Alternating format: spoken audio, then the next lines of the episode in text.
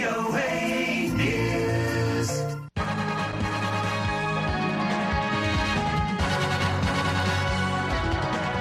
สวัสดีครับ คุณผู้ฟัง Voice of America ภาคภาษาไทยเสนอรายงานข่าวสดสายตรง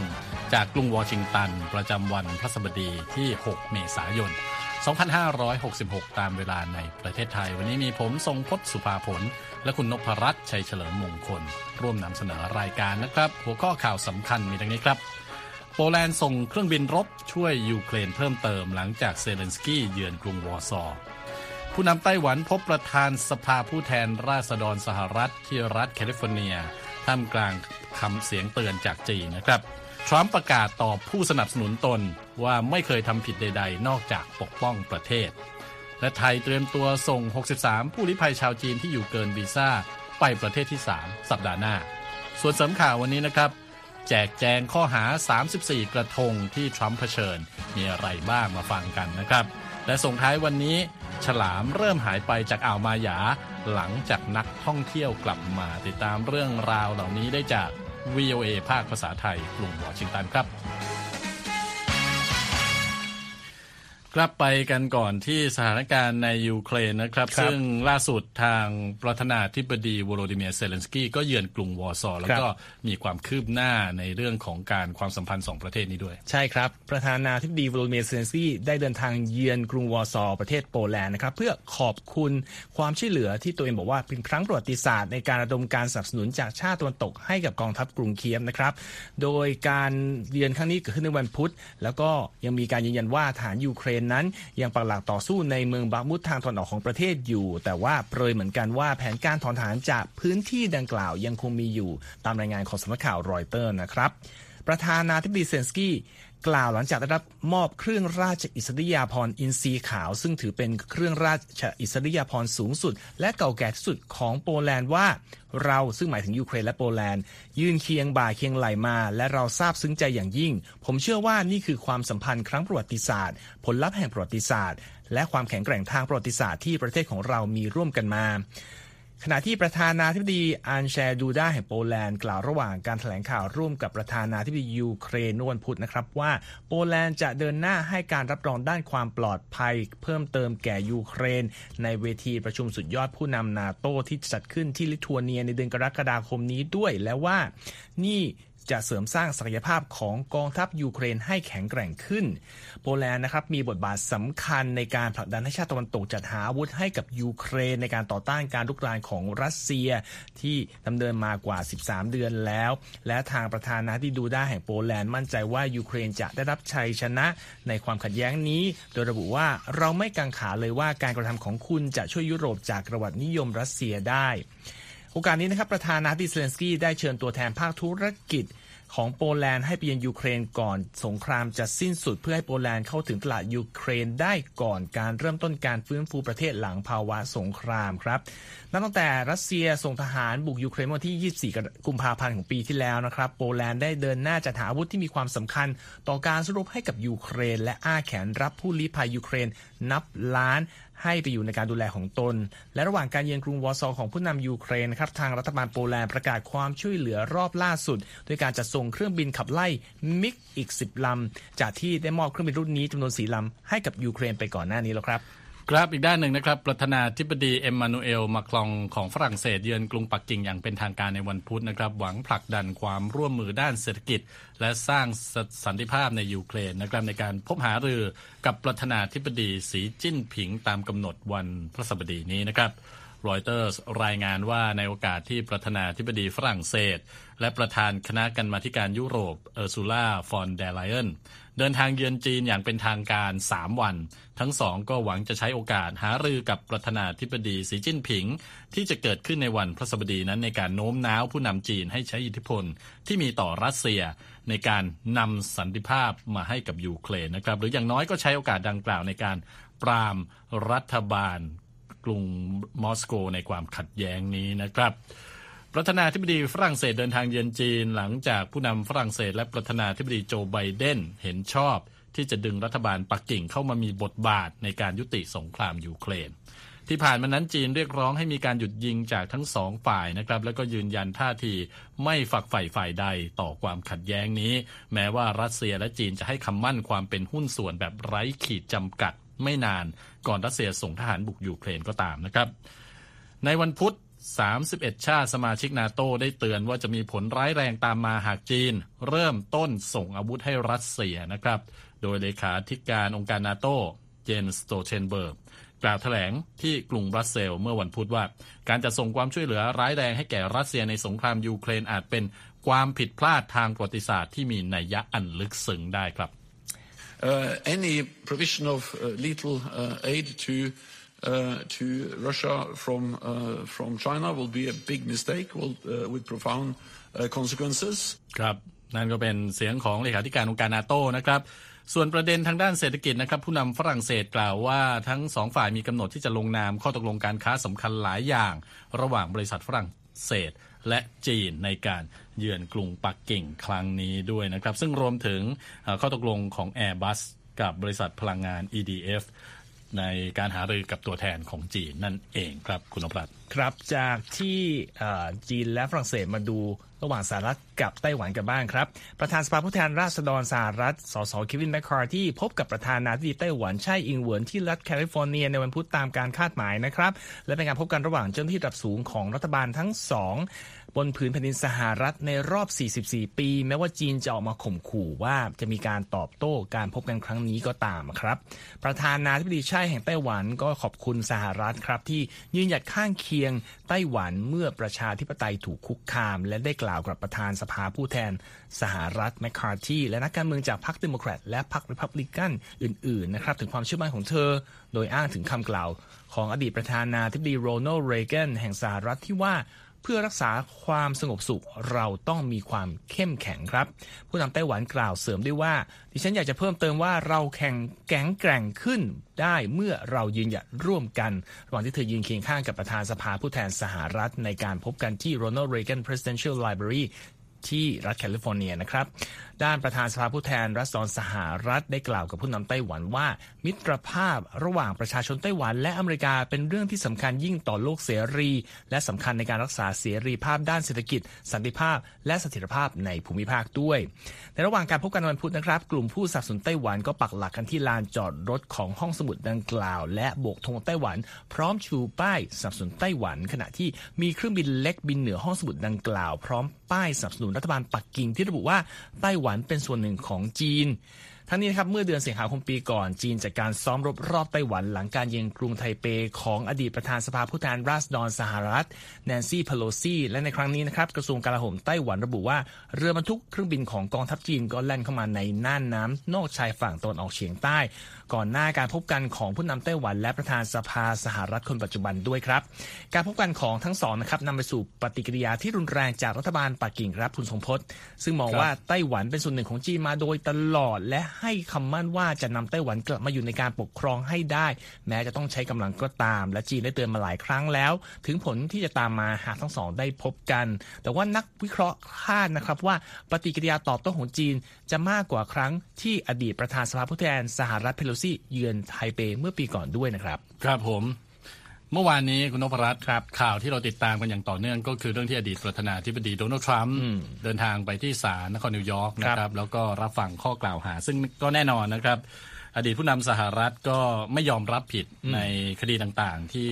เอ่อตามที่หลายฝ่ายคาดการณ์ไว้นะครับ หลังจากเดินทางกลับจากนิวยอร์กก็ได้เปิดรีสอร์ทส่วนตัวที่สถานตากอากาศ มาร์อาลาโกในรัฐฟลอริดาให้ผู้สนับสนุน ร่วมฟังคำแถลงเกี่ยวกับคดีต่างๆ ที่ตนเผชิญอยู่นะครับ โดยในช่วงค่ำของวันอังคารตามเวลาในสหรัฐนะครับทรัมป์ขึ้นเวทีที่บ้านพักในฟลอริดาเพื่อกล่าวปราศัยแล้วก็ยืนยันว่า ตนไม่เคยคิดว่าเรื่องแบบนี้จะเกิดขึ้นในอเมริกาได้ครับ I never thought anything like this could happen in America. Never thought it could happen. ครับอดีตผู้นำสหรัฐเอ่อ ซึ่งถูกอายการนิวยอร์กยื่นฟ้องในคดีอาญานะครับสืบเนื่องจากข้อกล่าวหาว่าเขามีส่วนร่วมในการจ่ายเงินค่าปิดปากให้แก่อดีตดาราหนังผู้ใหญ่ เพื่อไม่ให้พูดถึงความสัมพันธ์ของตน ก่อนการเลือกตั้งประธานาธิบดีในปีคศ 2016 ก็ยืนยันแล้วนะครับว่าตนเองบริสุทธิ์ แล้วก็บอกว่าการตั้งข้อหานี้มีแรงจูงใจทางการเมืองครับ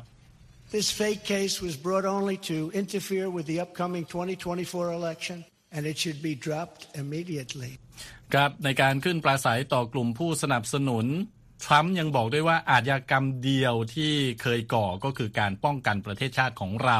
โดยไม่มีความเกรงกลัวใด ๆ จากผู้ที่หาทางทำลายเรานะครับ อดีตผู้นำสหรัฐบอกด้วยว่าอายการแขวงนิวยอร์กอัลวินแบรกผู้นำการสืบสวนในครั้งนี้ ควรถูกดำเนินคดีในข้อหาปล่อยให้เอกสารของคณะลูกขุนใหญ่ รั่วไหลออกมา หรือไม่อายการผู้นี้ก็ควรลาออกไปเองนะครับในการปราศัยที่ใช้เวลาประมาณ 25 นาที ทรัมป์ยังกล่าวโจมตี รักษาการผู้พิพากษาศาลสูงรัฐนิวยอร์กฮวนเมอร์ชานที่นั่งบัลลังก์ในคดีนี้ด้วยนะครับ โดยกล่าวว่า ผมกำลังเจอกับผู้พิพากษาที่เกลียดทรัมป์ที่มีภรรยาและครอบครัว ที่เกลียดทรัมป์อีกด้วยนะครับ พูดถึงข้อหา 34 กระทงที่เกี่ยวข้องกับการปลอมแปลงข้อมูลทางธุรกิจ โดยเจตนาและไตร่ตรองไว้ก่อนที่ทรัมป์เผชิญนะครับ ถือเป็นคดีอุกชะกันที่อาจทำให้อดีตผู้นำสหรัฐเนี่ยต้องโทษจำคุกสูงถึง 4 ปีต่อหนึ่งกระทงรวมแล้วก็ร้อยกว่าปีนะครับ คุณนพรัตน์วันนี้มีรายละเอียดเกี่ยวกับข้อกล่าวหาต่างๆ ที่ ทรัมป์กำลังเผชิญ อืมใช่ครับก็อย่างที่คุณทรงพจน์เล่าไปก่อนหน้านี้ มันเริ่มต้นจากเอ่อเงินปิดปากดาราหนังผู้ใหญ่ 1 3 0 0 0 0 ดอลลาร์ ที่เขาเริ่มต้นบอกว่าเป็นเงินที่ทางทรัมป์จ่ายให้กับอดีตทนายความของตนไมเคิลโคเอนก่อน ที่จะเอ่อขึ้นมาเป็นประธานาธิบดีในการเลือกตั้งใช่หาเสียงเมื่อปี 2016อะนะครับครับ โดยเรื่องที่เขาบอกว่าความสัมพันธ์ลับระหว่างทั้งสองเนี่ยเกิดขึ้น 10 ปีก่อนจะมีการเลือกตั้งด้วย ซึ่งเอ่อประเด็นก็คือว่าอายการมองว่าเงินค่าปิดปากที่ว่าเนี่ยเป็นส่วนหนึ่งของแผนงานที่เรียกว่าผิดกฎหมาย เพราะว่ามีการบันทึกรายละเอียดเงินก้อนนี้ว่าเป็นค่าใช้จ่ายบริการทางกฎหมาย ซึ่งเป็นเรื่องเท็จ เนื่องจากว่าทนายโคเอนไม่ได้ให้บริการทางกฎหมายใด ๆ เพื่อรับค่าตอบแทนนี้นะครับ ส่วนอายการที่เราได้ยินชื่อไปแล้วอัลวินแบรกบอกว่ากระบวนการหลอกลวงแบบนี้ยังเกิดขึ้นหลายต่อหลายครั้งตลอดปี 2017 โดยเอกสารสั่งฟ้องนั้นระบุครับว่า พบบันทึกรายการธุรกิจปลอมทั้งหมด 34 ครั้งระหว่างเดือนกุมภาพันธ์ถึงเดือนธันวาคมปี 2017 แต่ละครั้งก็จะมีหลักฐานเช่นใบแจ้งหนี้ของโคเอนหรือใบสำคัญจ่ายจาก Trump Organization ของทรัมป์หรือแม้กระทั่งเช็คที่จ่ายโดยทรัมป์หรือบริษัทของเขาประกอบอยู่เสมอ ทั้งหมดนี้ก็เลยกลายเป็นคดีอาญา 34 กระทงครับก็คือคดีเนี่ยเริ่มจากเรื่องของเงินค่าปิดปาก แต่ว่ามูฟออนไปเป็นเรื่องของเออ การปลอมแปลงข้อมูลทางธุรกิจใช่ที่โดนครับไป 34 กระทงว่าอย่างนั้นนะฮะครับแล้วมีมีรายละเอียดอะไรบ้างเกี่ยวกับความผิดที่อายการนำมาฟ้องร้องคดีครับรายงานของ VOA ก็มีการยกตัวอย่างกับในเอกสารที่เอ่อเปิดเผยออกมานะครับหลังจากครับมีการขึ้นมอบตัวของทรัมป์เมื่อวันอังคารว่า อย่างเช่นกระทงที่หนึ่งเขาบอกว่ามันมีเอกสารเป็นใบแจ้งหนี้ใบแรกที่โคเอนยื่นให้กับ Trump Organization ลงวันที่ 14 กุมภาพันธ์ 2017 ระบุว่า เป็นจำนวนเงิน 70,000 ดอลลาร์สำหรับสิ่งที่เรียกว่าเป็นบริการทางกฎหมาย ซึ่งเกิดขึ้นในเดือนมกราคมกับกุมภาพันธ์ แต่ว่าในข้อหาสั่งฟ้องแย้งบอกว่าเงินก้อนดังกล่าวเป็นส่วนเงิน ส่วนหนึ่งของเงินที่จ่ายทรัมป์ทรัมป์จ่ายคืนให้กับโคเอนสำหรับเงินที่เขาจ่ายให้กับซอมมี่แดเนียลส์ ส่วนกระทงที่ 2 กับ 3 นั้นเขาบอกว่ามันมีใบสำคัญจ่าย 2 ใบ 2 ฉบับที่ Trump Organization ออกมาตามใบแจ้งหนี้ของเอ่อทางโคเอนส่วนกระทงที่ 4 เขาบอกเป็นเรื่องของเช็คที่มูลค่า 70,000 ดอลลาร์ที่กอง trust ชื่อ Donald J Trump Revocable Trust จ่ายให้กับโคเอนคือทั้งหมดแล้วเนี่ยเขาบอกตลอดช่วงตั้งแต่กุมภาถึงธันวาคมปี 2017 เนี่ยมีเช็คทั้งหมด 11 ฉบับ ที่ทรัมป์จ่ายออกมามีมูลค่ารวม 420,000 ดอลลาร์ โดยเช็ค 2 ฉบับแรกมาจากกอง trust ของทรัมป์ที่เหลือมาจากบัญชีส่วนตัวในช่วงที่มาเป็นผู้นำประเทศแล้ว มีรายละเอียดมากมายนะครับครับจากเอ่อเอกสารที่เปิดเผยขึ้นมาหลังจากการเออมอบตัวของทรัมป์ในรายละเอียดที่เรียกว่าคำแถลงการข้อเท็จจริงคือเขาบอกว่าเช็คแต่ละฉบับที่ออกมานั้น แล้วก็เช็คแต่ละเอ่อเป็นการปลอมแปลงว่าเป็นการค่าชำระเงินค่าบริการทางกฎหมายเดือนต่างๆเอ่อในการว่าจ้างทนายความ ซึ่งเขาบอกว่าการแจ้งเท็จเนี่ยมันถือเป็นอาชญากรรมภายใต้กฎหมายของรัฐนิวยอร์กแล้วยังมีเรื่องของการลงบันทึกธุรกิจที่ผิด ก็ผิดกฎหมายอีก เขาบอกว่าจริงๆแล้วความผิดพวกเนี้ยมักจะเป็นข้อผิดข้อหาและคดีระหูโทษจำคุกไม่เกิน 1 ปี แต่ถ้าถูกยกระดับมาเป็นคดีอุกชะกันมันถึงกลายเป็น 4 ปี แต่ละคดีควร 34เอ่อกระทงก็กลายเป็น136ปีอย่างที่คุณสมพจน์ว่านะครับ ครับฟังมาเนี่ยหลาย ๆ คนอาจจะสงสัยว่าข้อหาต่าง ๆ ที่คุณนพรัตน์แจกแจงมาเนี่ยนะฮะจะมีน้ำหนักพอที่จะทำให้ผู้พิพากษาเนี่ยพิจารณา ลงโทษจนถึงขั้นที่สุดได้ไหม ก็อย่างอื่นนะฮะก่อนอื่นนะฮะต้องบอกว่าอย่างคดีที่บอก34กระทงเนี่ยถ้าผู้อายการสามพิสูจน์ได้ว่ามีความตั้งใจความหนักของโทษมันก็จะสูงขึ้น แต่ว่านี้ในรายละเอียดที่ออกมาเนี่ยไม่ได้ระบุถึงความผิดอื่น ๆ ว่าทำผิดกฎหมายอะไร แต่ว่าอายการเนี่ยอาจจะมีการอ้างสิ่งที่เป็นการกระทำที่บอกว่ามาเป็นใช้ความผิดมูลฐานได้ตามคำแถลงข้อเท็จจริงที่บอกไปก่อนหน้านี้นะครับ แล้วก็ ก่อนกรณีความผิดอย่างหนึ่งที่เขายกตัวอย่างคือ การส่งเสริมหรือป้องกันการเลือกตั้งของผู้สมัครรายหนึ่งๆด้วยวิธีที่กฎหมายวิธีที่ผิดกฎหมาย ซึ่งคำว่าวิธีกฎผิดกฎหมายในนิวยอร์กก็แปลตรงๆว่าอะไรก็ตามที่กฎหมายไม่อนุญาต ถ้าเกิดมีการเอาเงินไปใช้สนับสนุนหรือปิดปิดกั้นคนอื่นผิด อีกอันหนึ่งคือกฎหมายภาษี เพราะว่ารายงานเท็จเรื่องเงินค่าปิดปากว่าเป็นรายได้ คือมันเป็นการ ลูกตัวนางกันสองสาคนนี้นะครับทำให้ทุกอย่างมันวุ่นวายไปหมด ซึ่งในกรณีนี้เนี่ยมีทนายคนหนึ่งบอกกับ VOA ว่า ถ้าสมมุติว่าอายการสามารถชี้เห็นความตั้งใจของการทำผิดต่อๆกันต่อเนื่องเนี่ยมันจะนำไปสู่การ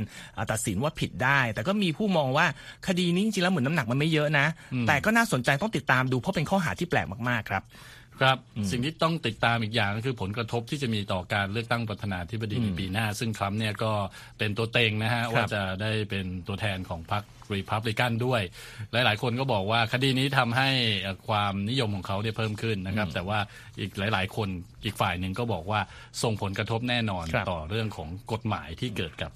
อดีตประธานาธิบดีสหรัฐผู้นี้นะครับคุณผู้ฟังกำลังรับฟังข่าวสดสายตรงจาก VOA ภาคภาษาไทยครับ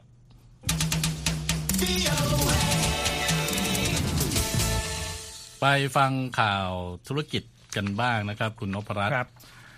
อินเดียผลักดันการใช้เงินรูปีในระบบการค้าระหว่างประเทศแล้วนะครับ ในช่วงที่อินเดียหวังกระตุ้นการส่งออกในกลุ่มประเทศที่ต้องต่อสู้กับการขาดแคลนเงินสกุลดอลลาร์ห รือประเทศที่เผชิญมาตรการลงโทษทางเศรษฐกิจจากชาติตะวันตกอยู่ในขณะนี้ขณะนี้รวมทั้ง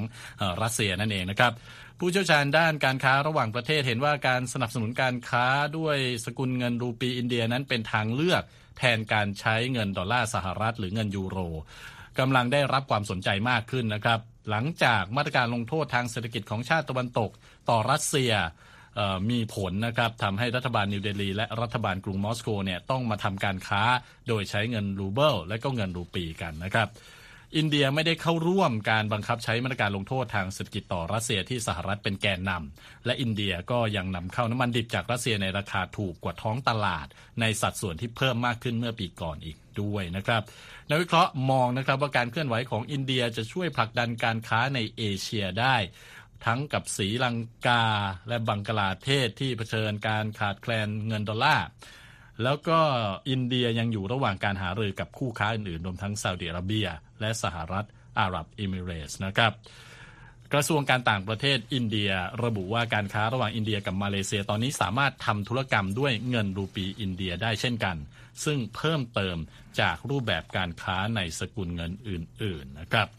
นั่นก็เป็นความพยายามของอินเดียที่จะขึ้นมา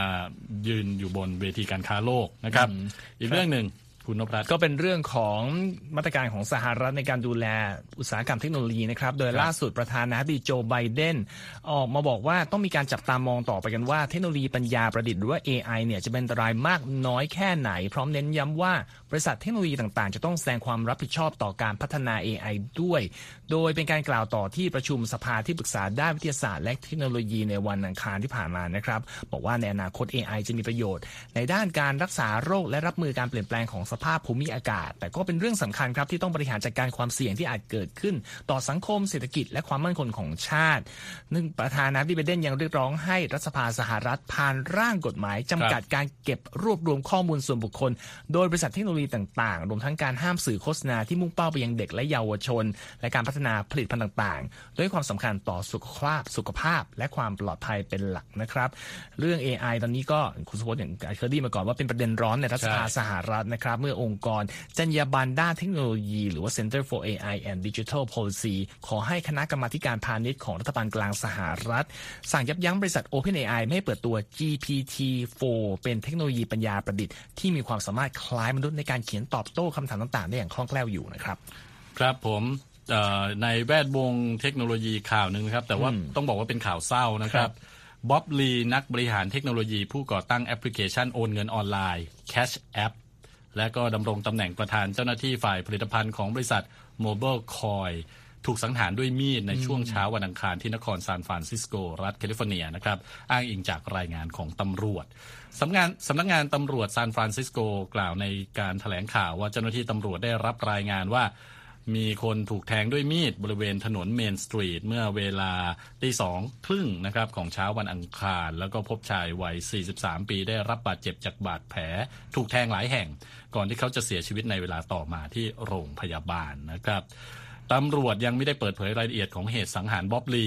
โดยระบุเพียงว่ายังอยู่ระหว่างการสืบสวนนะครับลีเคยทำงานกับบริษัทเทคโนโลยีรายใหญ่มาแล้วหลายแห่งนะครับ รวมทั้ง Google และ Square แล้วก็ก่อตั้ง Cash App แล้วก็ร่วมทำงานกับ Mobile Coin ในฐานะที่ปรึกษาและประธานเจ้าหน้าที่ฝ่ายผลิตภัณฑ์นั่นเองนะครับ ไปที่ดัชนีหุ้นบ้างนะครับ ดาวโจนส์วันนี้เพิ่มขึ้น 80 จุดนะครับ ปิดที่ 33,483 จุด แต่ว่า Standard Poor ลดลง 10 จุดนะครับ ปิดที่ 4,090 จุด NASDAQ ลดลงเช่นกัน 129 จุด ปิดที่ 11,997 จุดนะครับ วันนี้อัตราแลกเปลี่ยน 1 ดอลลาร์แลกได้ 33 บาท 94 สตางค์นะครับ คุณผู้ฟังกำลังรับฟังข่าวสดสายตรงจาก VOA นะครับ ติดตามเราได้ทั้งทางเว็บไซต์ voa thai com Facebook Instagram Twitter YouTube แล้วก็ Spotify VOA ไทยครับก่อนจะไปฟังรายงานส่งท้ายนะครับ เรื่องของปลาฉลามที่อ่าวมาหยานะครับ ผมมีรายงานอีกข่าวหนึ่งคุณนพรัตน์ครับ ทางการไทยระบุในวันพุธนะครับ เตรียมส่งผู้ลี้ภัย 63 คน ซึ่งเป็นสมาชิกของโบสถ์คริสเตียนในจีนนั้นไปยังประเทศที่ 3 ในสัปดาห์หน้านะครับ หลังจากผู้ลี้ภัยกลุ่มนี้ถูกตำรวจไทยจับกลุ่มเนื่องจากอยู่เกินวีซ่าสำนักข่าว AP นะครับอ้างการเปิดเผยของพลตำรวจเอก สุรเชษฐ์หักพาน รองผู้บัญชาการตำรวจแห่งชาติที่บอกว่า ตัวแทนจากกระทรวงการต่างประเทศ และสำนักงงานตรวจคนเข้าเมืองได้หารือ กับหน่วยงานผู้ลี้ภัยแห่งสหประชาชาติ และสถานทูตสหรัฐเกี่ยวกับชะตากรรมของผู้ลี้ภัยชาวจีน 63 คน ที่เป็นสมาชิกของโบสถ์เซินเจิ้น Holy Reformed ที่ถูกจับกลุ่มที่พัทยาเมื่อวันศุกร์ที่แล้วนะครับ โดยรองผู้บัญชาการตำรวจแห่งชาติกล่าวกับ AP ว่าพวกเขาถูกจับกลุ่มเนื่องจากอยู่เกินวีซ่ามาครึ่งปีแล้ว และจะถูกส่งตัวออกนอกประเทศภายในสัปดาห์หน้า แต่ยังไม่ทราบว่าจะเป็นประเทศไหนนะครับ สมาชิกโบสถ์ดังกล่าว ซึ่งเป็นที่รู้จักอีกชื่อว่า Mayflower Church นั้นได้ให้สถานะผู้ลี้ภัย โดยได้สถานะผู้ลี้ภัยโดยหน่วยงานผู้ลี้ภัยแห่งสหประชาชาติเมื่อปีที่แล้วนะครับ โดยระบุว่าพวกเขาเจอกับการคุกคามทำร้ายที่ยากเกินรับได้ในประเทศจีน และก็พยายามขอลี้ภัยไปยังสหรัฐนะครับ นั่นก็เป็นเหตุการณ์ความคืบหน้า ซึ่งเราก็ติดตามมารายงานกันนะครับ แล้วก็ส่งท้ายวันนี้นะครับ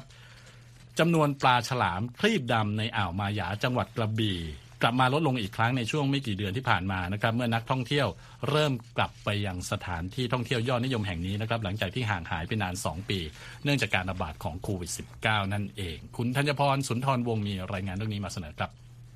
ในแต่ละวันจะมีปลาฉลามครีบดำมากถึง 40 ตัว เวียนว่ายอยู่ในบริเวณน้ำตื้นของอ่าวมายา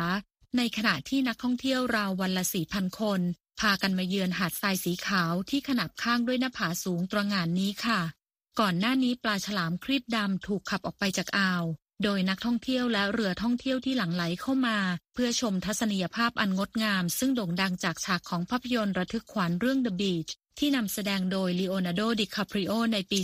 2000 แต่ฝูงฉลามเหล่านี้กลับมาเวียนว่ายในอ่าวมายาอีกครั้ง หลังจากที่มีการปิดอ่าวเพื่อการท่องเที่ยว เนื่องจากการแพร่ระบาดของโควิด -19 ในระหว่างปี 2018 ถึงปี 2022 ค่ะ ต่อมาทางการอนุญาตให้การท่องเที่ยวกลับมาดำเนินการได้อีกครั้งอย่างจำกัดในปี 2022 และในตอนนี้นักอนุรักษ์กล่าวว่าจำนวนปลาฉลามกลับลดลงอีกครั้งทำให้อ่าวมายาต้องพยายามสร้างสมดุลระหว่างการรักษาระบบนิเวศทที่บริสุทธิ์ และการดำรงชีวิตของคนในท้องถิ่นที่ต้องพึ่งพาการท่องเที่ยวค่ะ ดรเพชรมโนปวิทย์ที่ปรึกษาทางทะเลของกรมอุทยานแห่งชาติของไทยกล่าวว่า เราไม่ได้พูดถึงการปิดสถานที่ท่องเที่ยวทุกแห่ง หรือการลดจำนวนการท่องเที่ยว แต่เรากำลังพูดถึงการจัดการกับปัญหานี้อย่างชาญฉลาด ทั้งนี้อ่าวมายาตั้งอยู่ในเกาะพีพีเล โดยมีลักษณะเป็นหินปูนที่ปกคลุมด้วยพืชพันธุ์สีเขียวมรกตในทะเลอันดามันนอกชายฝั่งทางตะวันตกของประเทศไทยค่ะ เมทาวีช่วงเจริญดีนักวิจัยทางทะเลกล่าวว่า ต้องขอบคุณการระงับการท่องเที่ยวเป็นการชั่วคราว ที่ทำให้เกาะแห่งนี้กลายเป็นแหล่งอนุบาลลูกฉลามวัยเยาว์อีกครั้ง เมทาวีและนักวิจัยคนอื่นๆ ในโครงการมายาชาร์กวอชใช้กล้องใต้น้ำและโดรนเพื่อนับจำนวนฉลาม ตลอดจนสังเกตพฤติกรรม พื้นที่หากินและรูปแบบการผสมพันธุ์ของพวกมัน ในระหว่างเดือนพฤศจิกายนปี 2021 ซึ่งเป็นช่วงเริ่มต้นการศึกษานำร่อง และสิ้นปี 2022 นักวิจัยสังเกตเห็นว่าจำนวนของฉลามในอ่าวมายาลดลง พร้อมๆ กับนักท่องเที่ยวที่ทยอยกลับเข้ามายังอ่าวนี้ค่ะ ฉลามครีบดำซึ่งเป็นชื่อที่ตั้งขึ้นตามลักษณะที่มีสีดำที่โดดเด่น บนครีบหลังและหางของพวกมัน จะเวียนว่ายอยู่ในทะเลอันดามันและภูมิภาคเขตร้อนอื่นๆ แต่พวกมันมีจำนวนลดลงเนื่องจากการทำการประมงเกินขนาด ตามรายงานของ International Union for Conservation of Nature ค่ะ เมทาวีกล่าวต่อไปว่ามีหลายปัจจัยที่ส่งผลกระทบต่อจำนวนฉลามรอบๆเกาะพีพีเล รวมถึงรูปแบบการเคลื่อนตัวตามฤดูกาลและกิจกรรมต่างๆ ของมนุษย์ เช่นการตกปลานะคะ ทั้งภาครัฐและนักอนุรักษ์พยายามที่จะแก้ปัญหาฉลามมีจำนวนลดลงนี้ โดยการห้ามไม่ให้นักท่องเที่ยวว่ายน้ำในอ่าว ซึ่งจะเป็นการขับไล่ลูกฉลามที่ซ่อนตัวอยู่ในน้ำตื้นและแนวปะการัง จากฉลามที่โตเต็มวัยที่กินเนื้อพวกเดียวกันเป็นอาหารค่ะ เมทาวีกล่าวอีกว่าพวกเราหวังว่าการจำกัดกิจกรรมต่างๆสำหรับนักท่องเที่ยวในอ่าวมายา จะช่วยบรรเทาการรบกวนฉลามได้ แล้วว่านักวิจัยทำการวิจัยนี้ด้วยความหวังที่ว่าจะสามารถหาวิธีที่ดีที่สุด ในการจัดการให้การท่องเที่ยวและสิ่งแวดล้อมสามารถดำเนินควบคู่กันไปได้ค่ะ ภายใต้แรงกดดันจากบรรดาบริษัททัวร์ทางการได้เปิดอ่าวมายาอีกครั้งในเดือนมกราคมปี 2022 หลังจากที่ปิดมาเป็นเวลา 4 ปีนะคะ และตัวเลขนักท่องเที่ยวและรายได้ก็เพิ่มขึ้นอย่างต่อเนื่องอีกครั้ง แต่ทางการก็ยังคงจำกัดกิจกรรมต่างๆ ของนักท่องเที่ยว อย่างเช่น เรือนำเที่ยวต้องเทียบท่าที่อีกฝั่งหนึ่งของเกาะจากชายหาด นักท่องเที่ยวต้องเดินไปที่ชายหาดจำนวนนักท่องเที่ยวถูกจำกัดไว้ที่ชั่วโมงละ 375 คน และอนุญาตให้ลุยน้ำลึกได้แค่เข่าเท่านั้นเป็นต้นค่ะ ดรเพชรมโนประวิทย์ที่ปรึกษากรมอุทยานแห่งชาติกล่าวว่า เขาคิดว่าหากสามารถสร้างภาพลักษณ์ใหม่ให้อ่าวมายาเป็นเขตอนุรักษ์ธรรมชาติได้ ก็จะเป็นการสร้างรูปแบบการท่องเที่ยวใหม่ด้วยเช่นกัน และทุกคนก็จะได้รับประโยชน์ร่วมกันค่ะธัญพรสุนทรวงศ์ VOA ภาคภาษาไทย กรุงวอชิงตันค่ะ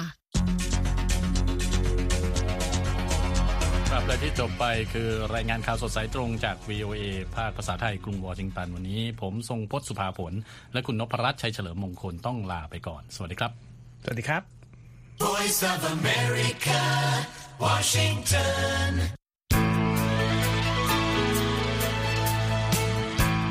ครับและที่จบไปเป็นรายการจาก VOA ภาคภาษาไทย รายงานสดส่งตรงจากกรุงวอชิงตันประเทศสหรัฐ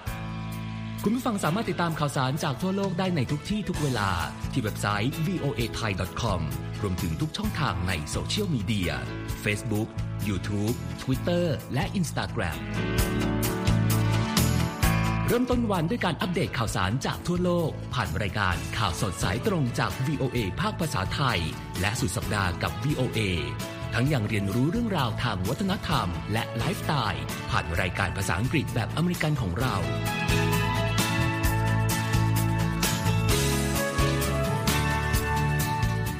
ติดตามความเคลื่อนไหวในประเทศสหรัฐ การเมืองอเมริกัน พร้อมเข้าใจที่มาที่ไปของเหตุการณ์สำคัญ รวมถึงข่าวต่างประเทศ จากแหล่งข่าวที่เชื่อถือได้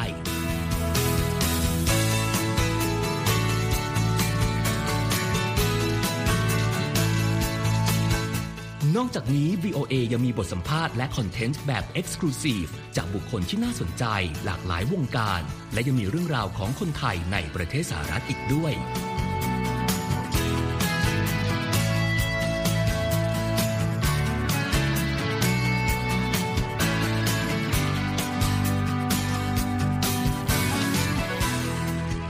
นะครับที่ให้ VOA ไทยเป็นส่วนหนึ่งในการติดตามข่าวสาร สาระและเกร็ดความรู้ของคุณ จากรายการต่างๆ ที่เรามุ่งมั่นนำเสนอ เพื่อความเที่ยงตรง ทันเหตุการณ์ และมีประโยชน์ในทุกๆวัน